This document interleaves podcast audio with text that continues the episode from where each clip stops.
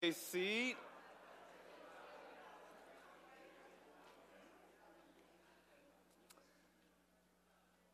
Uh, for those of you that don't know me, my name is Prentice. I get the privilege to be the pastor here at Bethany West Seattle. Uh, and I am so glad uh, that you are here this morning as we uh, kicked off a new series called Seasons, uh, which is uh, about Lent. It's all about Lent for the next few weeks. And and I love this season, especially when we understand what Lent is about. It comes from this Old English word uh, that just means springtime. And, and as you walked in, as you looked out the window, you probably noticed uh, a sense of spring this morning. And, and so today is about entering into Lent, uh, acknowledging the different seasons in our lives. And whatever season that you might be in, God has something to say to you. And what God has to say to you that what is awaiting you, no matter what season you're in, is resurrection, is resurrected life. That no matter what season you are in, whether it's joy, whether it's pain, whether it's hurt, whatever this season is, there's even something better waiting for you. But in order for us to get there, we must prepare for that. Just like any event, just like any big day in our lives, just like any uh, you know, big performance or whatever it is. There's rehearsals, there's practice, there's uh, anticipation. And, and, this whole season from the, from, from for centuries uh, on, the season of Lent was a time for reflection and an intentional way to think about what it means uh, to come to a life that is with God, uh, that is resurrected, that brings good news to not only us, but the entire world. And, sometimes, sometimes that requires us to remove or to add something in order to better prepare for the resurrection. And so, uh, as history has shown, that during Lent, uh, oftentimes people give up something that might be distracting uh, them from that. Uh, and so maybe you have to, or maybe you've added something. I've added something. And, and my hope is that this season and in this series that we will continue to just wrestle with what season that we're in. And, and not to run away from it, but to confront it, to name it, and to ask God, what do you have here in order for me to experience the resurrection there? And I acknowledge with different lives and different people in this room that we all have different stories, we all have different baggage, and I'm so glad you're here. Regardless of your church affiliation uh, or whether you've been to church at all. I, am glad that you took a risk coming this morning to hear a little bit more about Jesus. So, uh, today we talk about Luke chapter 4. And I just want to set this. Before I read this, I, I want to let you know that this is a very obscure part of the Bible where there's like a dialogue going on with Jesus uh, and the devil. And I know that here at Bethany, we all come from different spectrums of, again, no faith to faith, but even in faith, there's like a bajillion different types of faith or different denominations, different traditions. And so this might not be very comfortable for you, but here's what the word of the Lord says it says, Jesus, full of the Holy Spirit, left the Jordan and was led by the Spirit into the wilderness. And I want you to think about that. Jesus was in the wilderness. And I think many of us, we can identify with some form of wilderness in our lives, where for 40 days he was tempted by the devil. He ate nothing during those days, and at the end of them, he was hungry. He was human. He was hungry. He didn't eat for 40 days. Verse 3 the devil said to him, If you are the Son of God, tell this stone to become bread. Jesus answered, It is written, Man shall not live on bread alone. The devil led him to a high place and showed him in an instant all the kingdoms of the world. And he said to him, I will give you all their authority and splendor. It has been given to me, uh, it has been given to me, and I can give it to anyone I want to. This is what the devil says. If you worship me, I, uh, it will be all yours. Then Jesus answered, It is written, Worship the Lord your God and serve him only. The devil led him to Jerusalem and had him stand on the highest point of the temple. If you are the Son of God, he said, throw yourself down from here, for it is written, He will command His angels concerning you to guard you carefully. They will lift you up in their hands, so that you will not strike your foot against a stone. Jesus answered, It is written, Do not put the Lord your God to the test. When the devil had finished all this tempting, he left him until an opportune time. So we see the seasons of testing, we see the seasons of temptations, we see the seasons uh, of Jesus' uh, inauguration into his mission and his baptism. So we'll learn and we'll grow and we'll receive. Let's pray. God, thank you so much. Again, that you have something to say in every season of our lives.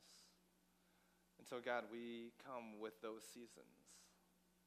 And we ask you to do with it whatever you need, whatever you want. And may we hear from you in this season because we know that the resurrected life is coming. And we know that joy and content and fulfillment is coming. We know that healing and transformation and hope is coming. And so help us to just latch on to that. In your name we pray. Amen. Something interesting happened to me just this last week is where somebody, you know, I was texting back, texting somebody back and forth, and and I was just saying, it's weird because this person wants to have lunch with me, right? And and, and I thought it was, I, I was I was honored and I was uh, excited about it, but I was just texting my friend saying, I, I don't understand, but this person wants to have lunch with me, and in the in the response that I got is something that kind of stuck with me throughout the whole week. And, and, and this person says, Prince, don't you think it's because this person just genuinely likes you?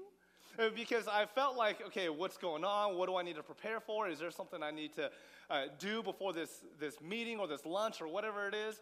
Uh, and the response simply was, Prince, don't you think that this person just genuinely likes you?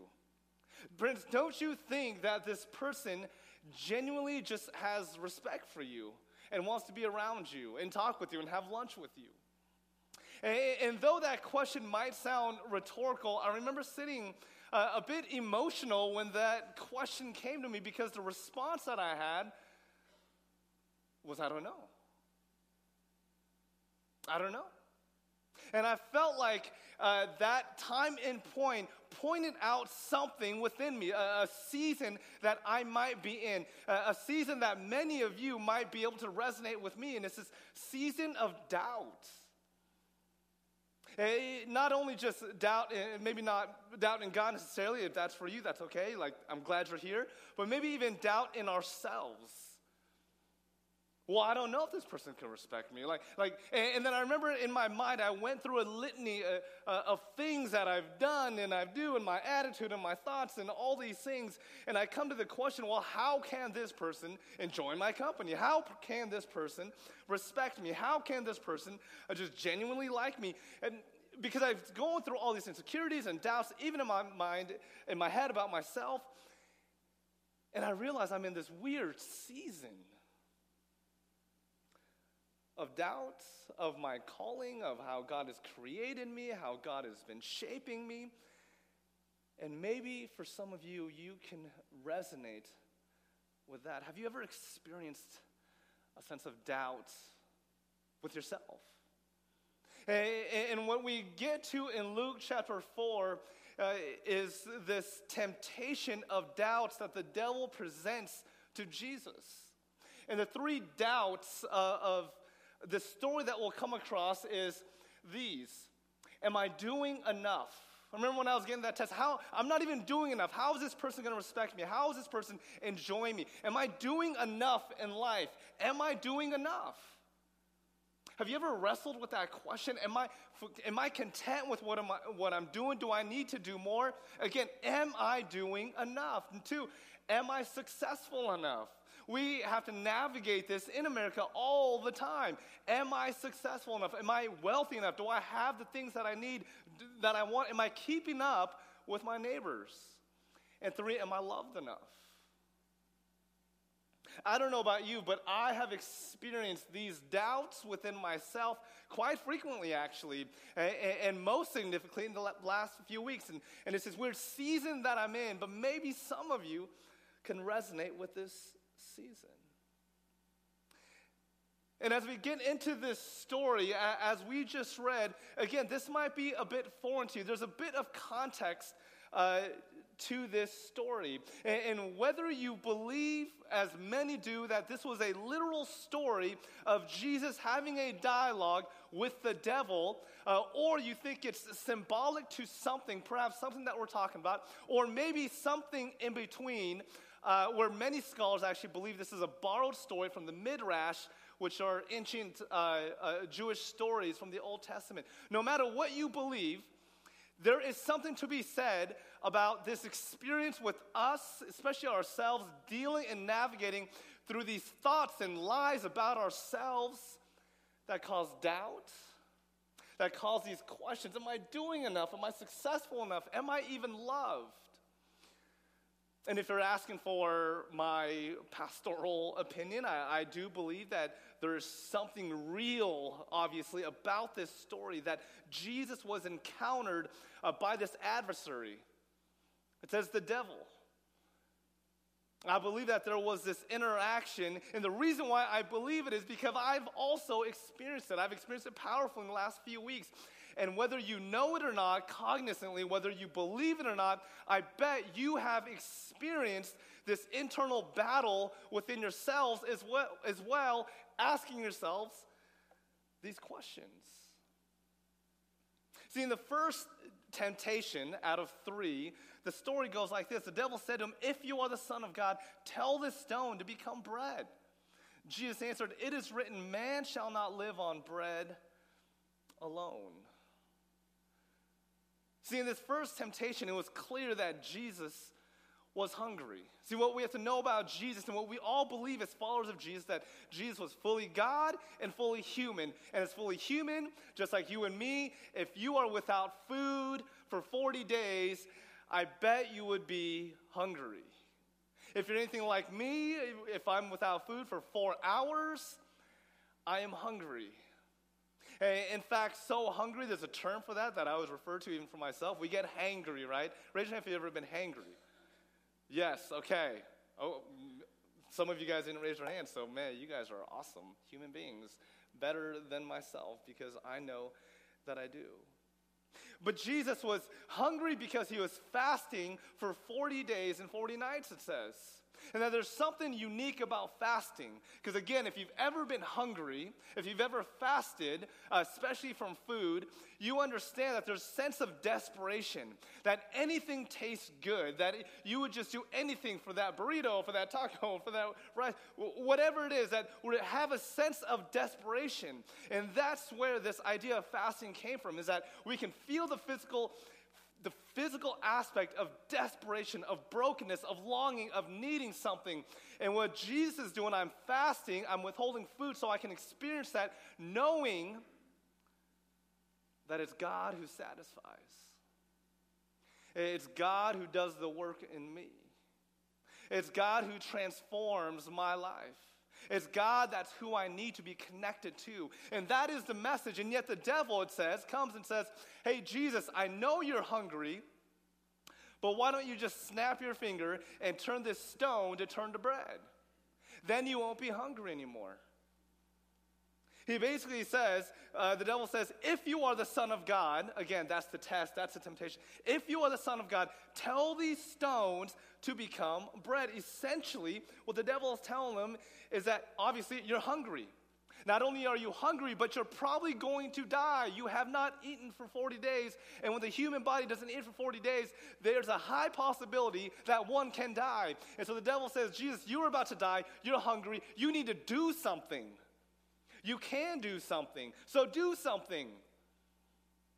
Do something more. Do something that the devil tries to bring this lie that says, as long as you do it, then you will bring life. Then you will be satisfied. Then you will be content and fulfilled. And you see the dichotomy in Jesus at this moment where he was fasting for 40 days because he was longing to be connected with God. He, he was broken He was desperate because we've all felt that before when we've been hungry for food, and that's what fasting is all about. And Jesus is wrestling right now with his hunger. Yes, maybe in physical pain, and, and, and I don't know about death, but there's something to be said about just this desperation and longing. And yet the devil says, if you want to be satisfied, here's what you need to what? Here's what you need to do do turn this stone into bread, then you will receive life. And, Jesus, being so intimately connected to God, says, and understood the truth, and says, It's not about what I do. It's not about what I can do. It, it, it, seems pretty obvious that if Jesus wanted to eat, Jesus could eat. It, seems pretty obvious that if Jesus snapped his finger, uh, he can turn that stone into bread. That's pretty obvious. And, yet the devil was trying to tempt him and saying, if you want to experience more life and better life and fulfill life and a happier life, then do more. And Jesus understood it's not about doing more. In fact, if anything, it's about doing less, it's about eliminating, it's about being broken, it's about being humble, it's about being in desperate need of God, our Creator living as the created. And yet, how many times do we experience this lie? So often we experience this temptation. I know for sure that I do, this constant feeling uh, uh of hunger, perhaps not for food, but for just something more. Have you ever just wrestled with your own soul, saying there must be more. And, and, yes, this stirring could be from God, but what if this stirring is this battle, this internal struggle you have with, with an enemy, with an evil one saying, You're not doing enough. You need to do more. And, and I know that I've wrestled with that again, especially in the last few weeks with my own life, with my own soul. Like, I need to be doing more. Because what we have believed that whatever that more, that thing is, that we believe that thing is going to save us from feeling empty and broken and unfulfilled and, and, and fix our discontent and fill this imaginary space of darkness with light. We're so often tempted to ask ourselves, Am I doing enough? Because more would bring out so much better.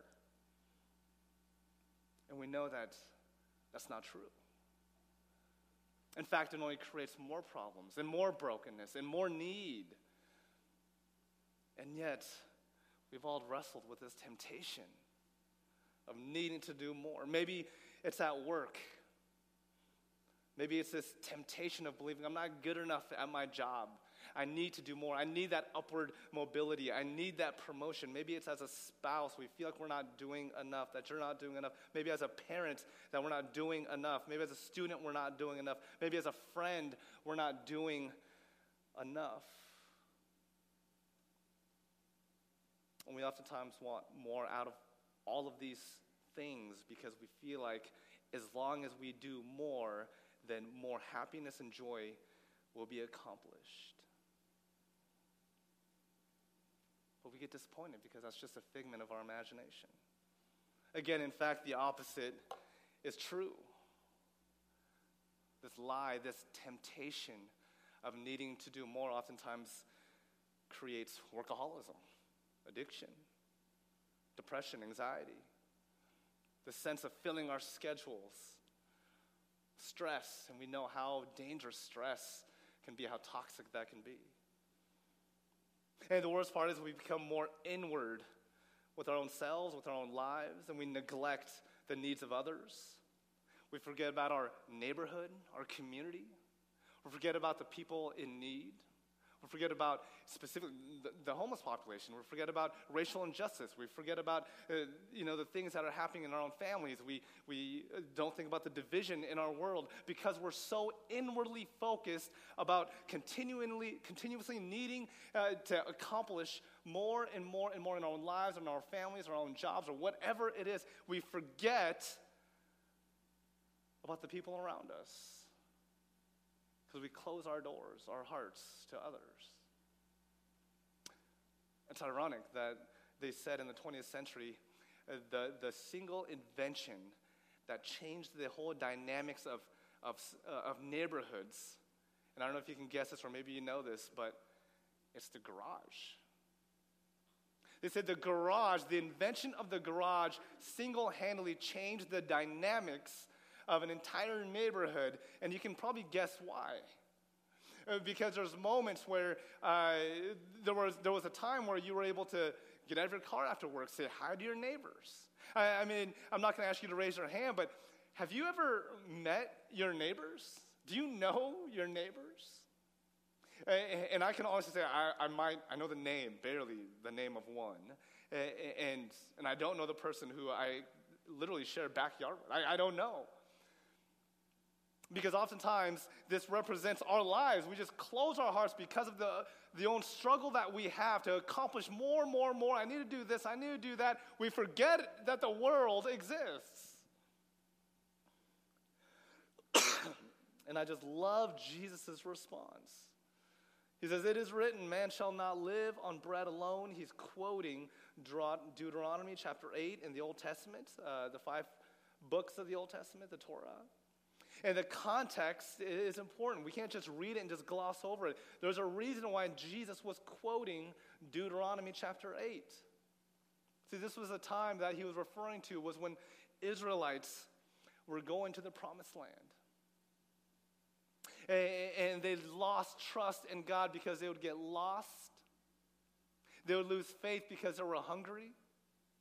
They would lose joy because, you know, people were getting sick and, and people were even dying. And in the mess of that season of the Israelites going from point A to point B, uh, from Egypt to Canaan, the promised land, where God says that you will have a better life, just trust me. Just trust me. God is saying uh, uh, all throughout history of the Bible, especially the time that Jesus is referring to, when these Israelites, they were having a distrust in God, they were angry with God, they're always constantly complaining with God.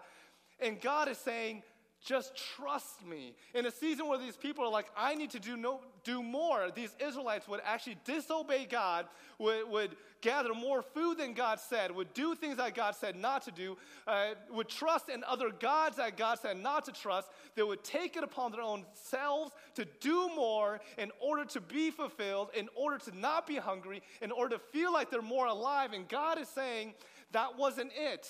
And history has shown, even in the Old Testament, in the Pentateuch, the, the first, when people were lost, you, they realized that the things that the Israelites were going for, because they were in the state of panic, because they felt like God was gone or absent, the things that they achieved, things that they wanted to do, came to fruition that it was worthless. And it actually didn't create the joy and the fulfillment and the life that they thought it would. And when Jesus is, is referencing Deuteronomy chapter 8, he was saying to the Jewish people, hey, remember that story when your ancestors were complaining and when your ancestors were like, I need to do more in order to live this life? And Jesus is saying, that's not it. Life is not just about doing and achieving and gathering and working it's about just simply being still and having trust that God will direct your path. God will direct your path. Hey, Israelites, even though you're lost, even though you feel like you need to do more, just, just take a deep breath, relax. God will direct your path. In Proverbs, God will direct your path. It's a, it's a, many Christians have memorized this verse. Delight in yourself, and He will direct your ways, your path. And there's something, there's something true about that. There's something peaceful about that. There's something so freeing about that. That even when you aren't doing enough, because there are moments where that's just a reality, we are not doing enough. So, what's the antidote for that? Is it to do more and more and more? The answer is no. The answer is trust and have faith. that even in your not doing enough, that God will direct your path. That even God is working in your life, in your not doing enoughness, God is still working in your You may not hear God, you may not experience God, you may not see God, and so therefore out of panic, you just want to do more and do more. And, and what, what Luke chapter 4 is saying, what Jesus is saying in reference to Deuteronomy chapter 8 is this relax. God will direct your path. And so, in our seasons of, uh, of am I doing enough? The answer might be no. But that's not the end of the story.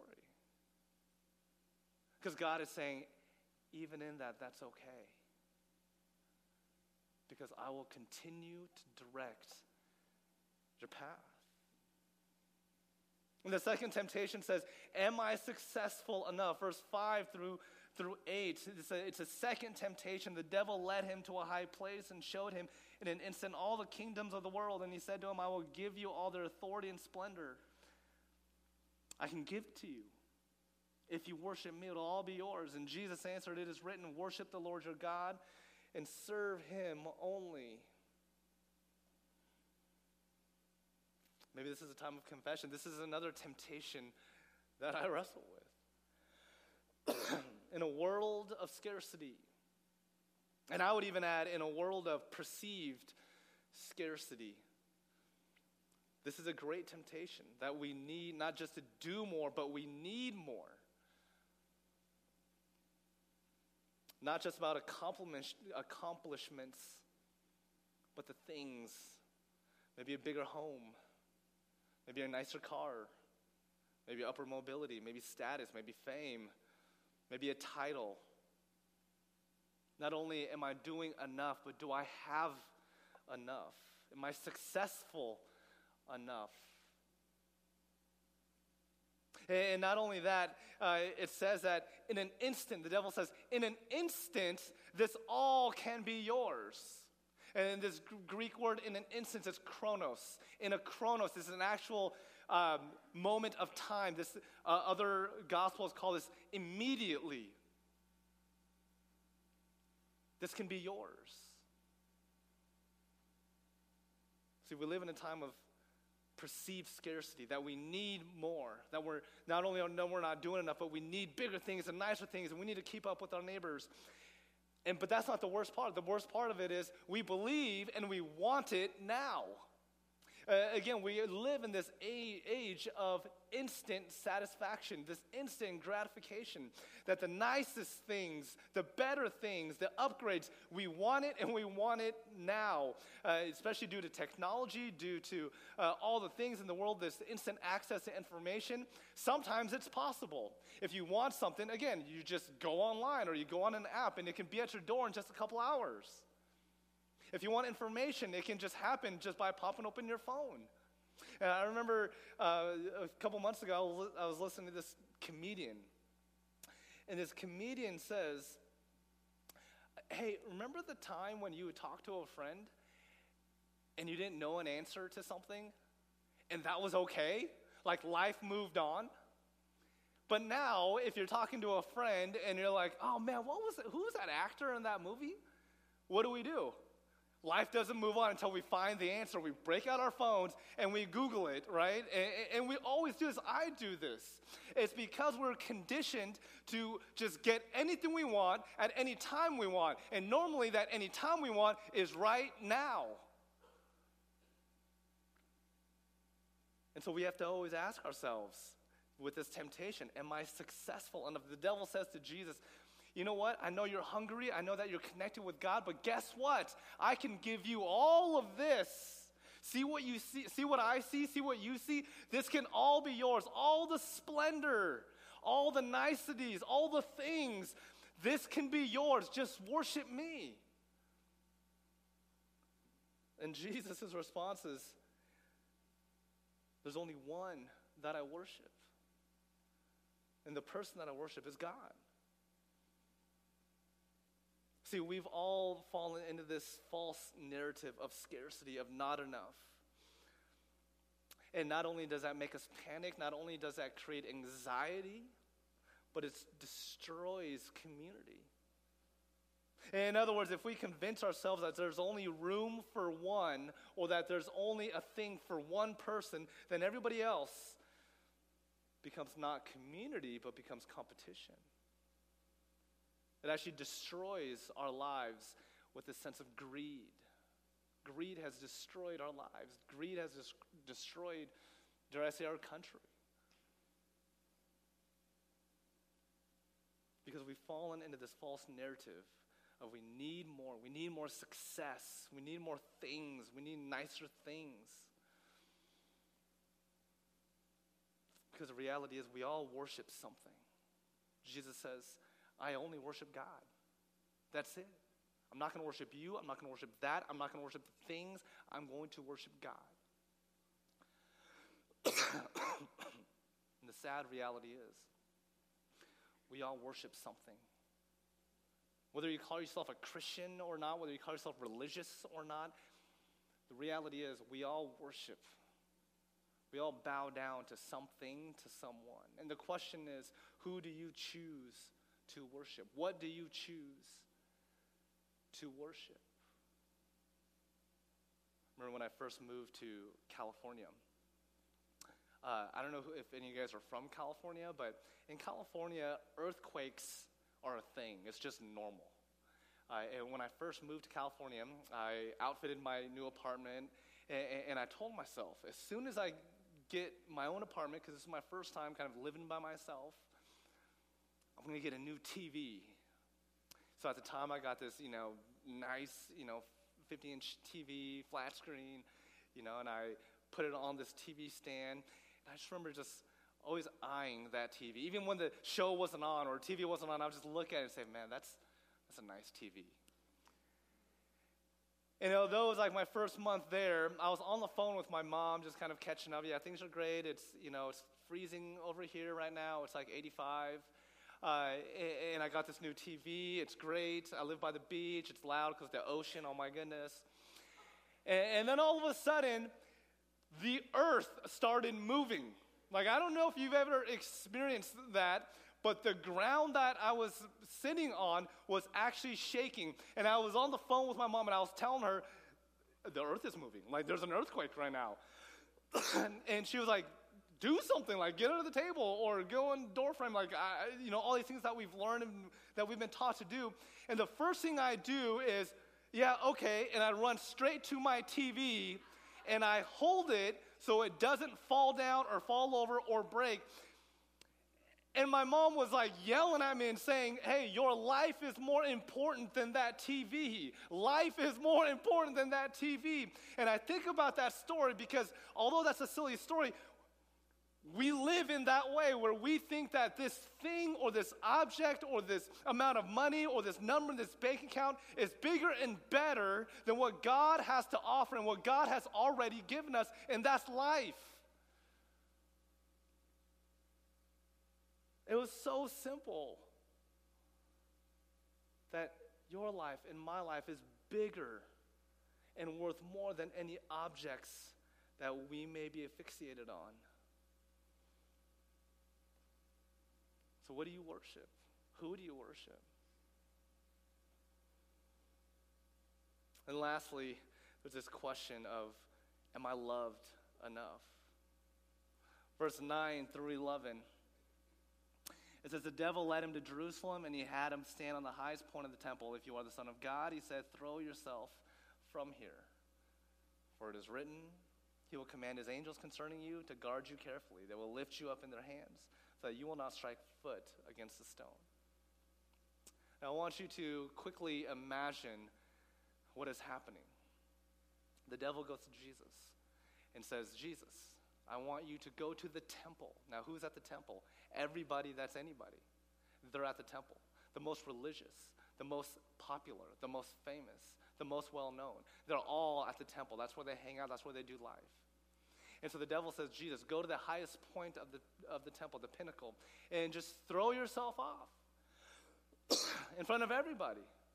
And, and if you are the Son of God, then the angels will come and catch you And it's almost like he's setting up this dramatic scene saying, Look, look, Jesus, here's the playbook.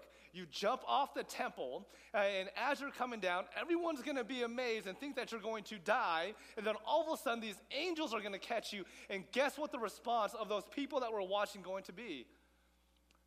They're going to be in awe. They're going to be in awe.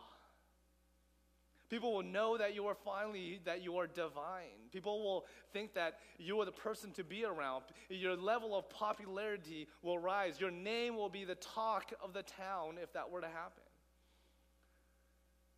And Jesus again says, Do not put your God to the test. Because Jesus understood that in all these temptations, there was a temptation upon his calling, upon his identity upon his mission to who God created him to be. And during this time of mission and calling and identity, he had to navigate through these temptations. And again, these temptations that we go through. God has specifically called you, no matter what you believe about God. God has called you, God loves you, God has created you, and it says that God is well pleased with you. And yet, there's always internal battles in our lives that saying we're not doing enough, we don't have enough, we're not loved enough. Again, have you ever experienced any of those questions? The answer is probably yes. And Jesus stood, stood so strong in the midst of all those temptations.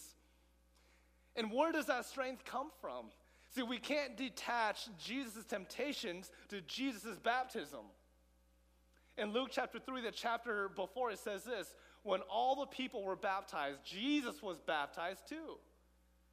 And as he was praying, heaven was opened. And the Holy Spirit descended on him in bodily form like a dove, and a voice came from heaven You are my son, whom I love. With you I am well pleased. That's it. That was where his strength came from. That's where he understood his identity and his mission. When God says, You are my son, whom I love, with you I am well pleased. And it's no coincidence that the devil says, If you are the son of God, then do this. If you are the son of God, then this. If you are the son of God, then, then do this. And his reminder was at his baptism when God says, You are my son. You are my son. That is the truth. And, and, you know what else is truth? I love you. And you know what else? I am well pleased with you. That means you are doing enough. And when you're not doing enough, that's okay. I will still love you. Why? Because you are my son.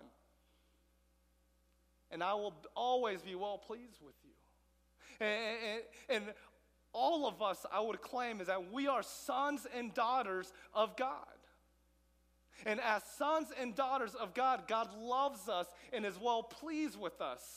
And during our temptations uh, of, are you actually the Son of God? Are you actually the son or daughter of Jesus? The answer is yes.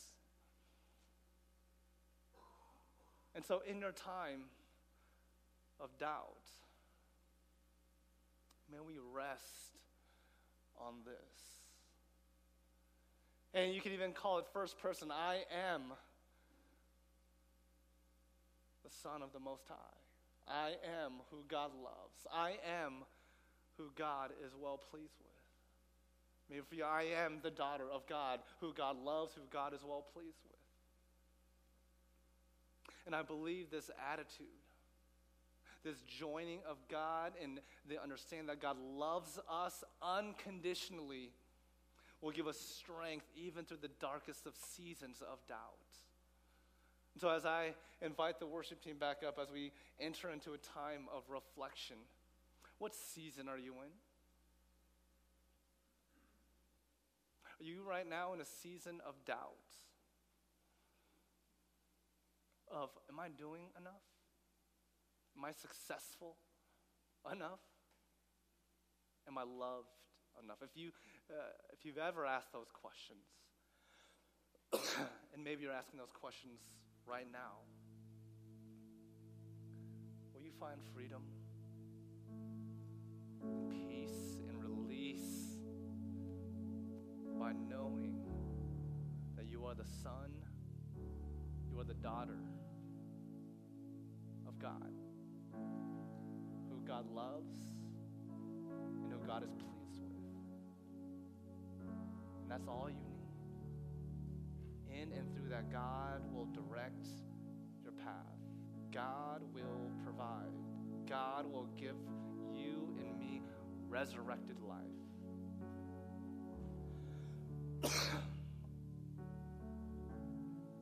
Are you in a season of wilderness? Know that God uses the wilderness to teach, to grow, and to prepare.